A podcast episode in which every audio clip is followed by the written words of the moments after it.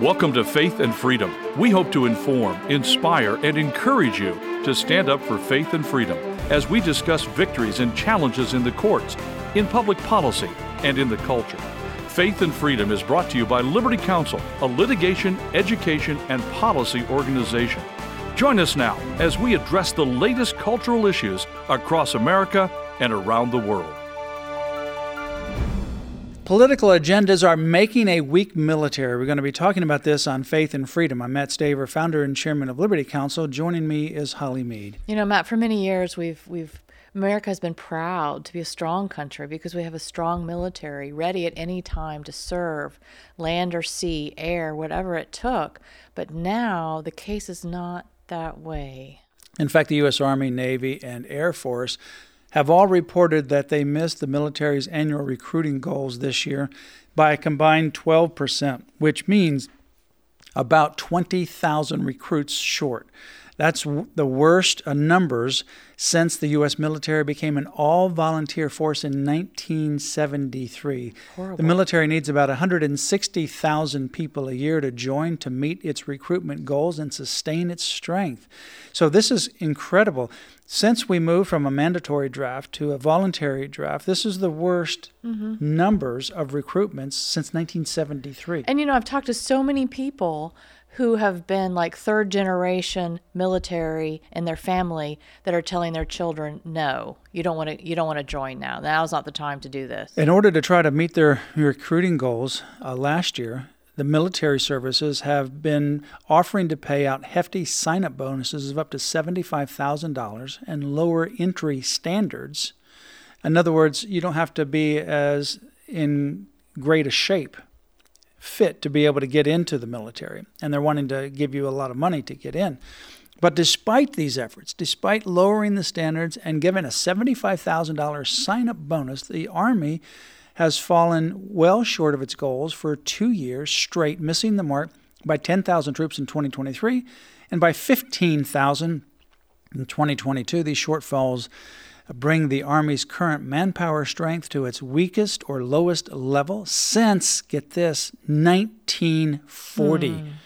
The Army's current strength has prompted many, military leaders, retired generals, and defense analysts to raise concerns about the nation's national security and to investigate the potential reasons why Americans are now declining to serve in the military. Of course, you know, it's no surprise. and we've been talking about these different issues and various programs throughout the last couple of years, actually. But one example is the Heritage Foundation commissioned a panel which was consisted of defense experts, analysts, retired generals, and others. And they compiled a report that illustrated several polls that show sharp drops in the American public's trust and confidence in the military due in part to these political and ideological reasons. Yeah, they said there's a correlation between the recruiting shortfalls and growing politicization of the military. Another poll from the Reagan Foundation in November 2022 found trust in the military among Americans dropped from 70% down to 48%. Coinciding with this poll was the Heritage Foundation's own poll revealing 68% of active duty personnel have witnessed politicization in the military to the point where the members stated it would impact their decision to encourage their own children to join. And you know, it's no surprise. I mean, one example is the Pentagon has been pushing this diversity, equity, and inclusion ideology pushing the gender confusion, telling soldiers, okay, well, if you identify as a different gender, then you can bunk with those that you identify with.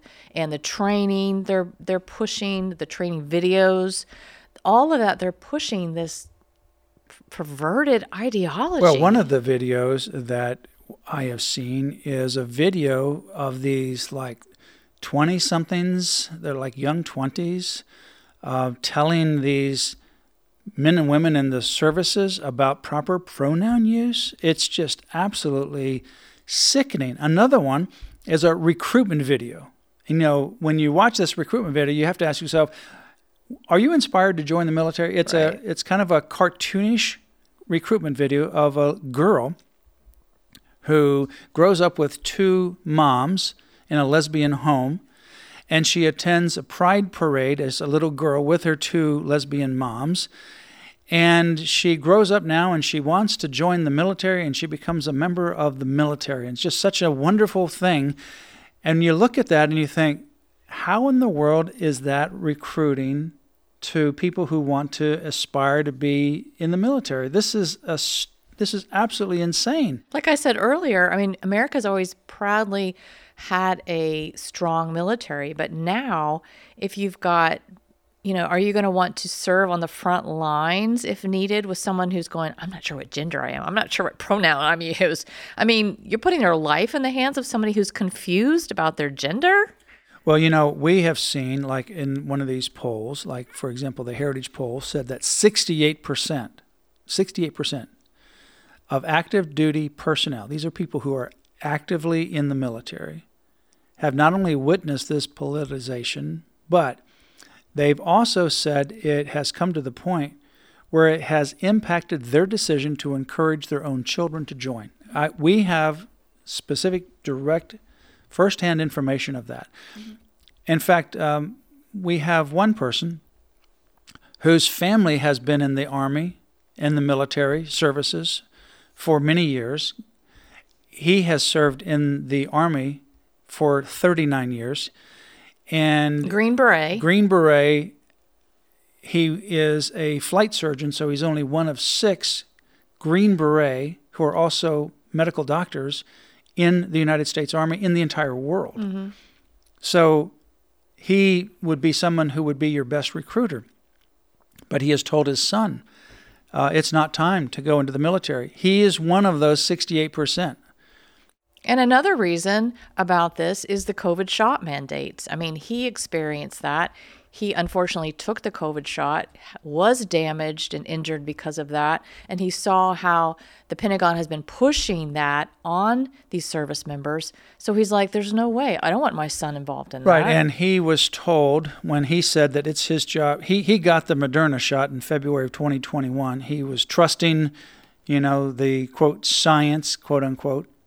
And he was told by the military superiors, uh, he's a lieutenant colonel, or was at the time before he retired medically, he was told if you don't get the shot, then you're not going to be on the southern border, which is where he was assigned at the time. And he loves the military. He's a Purple Heart. He was injured in the Middle East, uh, almost killed. The others who were with him were killed. And he goes back into the service. So he's very much devoted to God and to our service of the country. But he didn't know about the shot.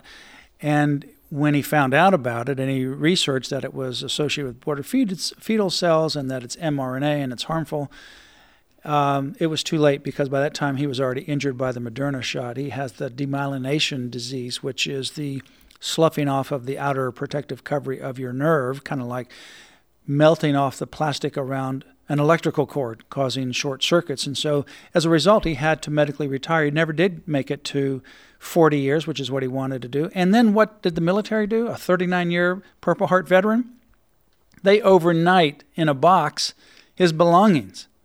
No ceremony. Why? Because once he learned about the shots and he got his own shot injury, he was told by the military, you just need to inject every person with these COVID shots. And he goes, no, that's not my job. My job is to give informed consent. They need to know what this is about. No, that's not your job. Your job is to inject people.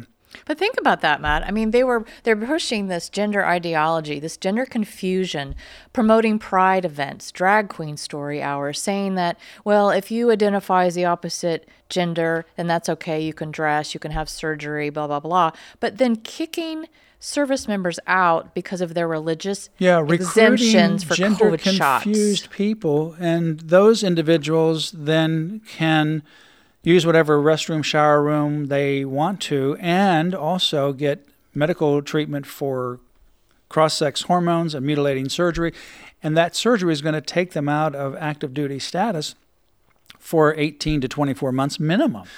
But you, a person who has a religious objection to the COVID shot, loves God in America, they want to kick you out, right, and punish you.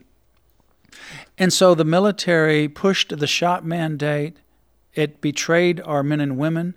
It pushes the diversity, equity, and inclusion, the DEI. It pushes the LGBTQ. It pushes abortion.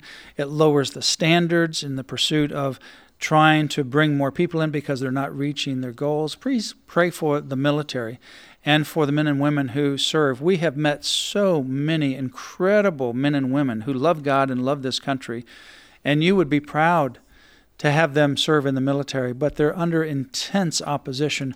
We need a regime change at the highest level, from the White House to the Pentagon to the highest levels of the military. For more information, go to Liberty Counsel's website, lc.org forward slash military.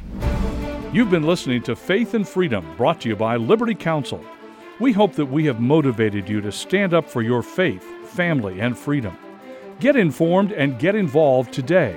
Visit Liberty Counsel's website at lc.org, where you can obtain email alerts and other information to keep you informed and involved. The website again, lc.org.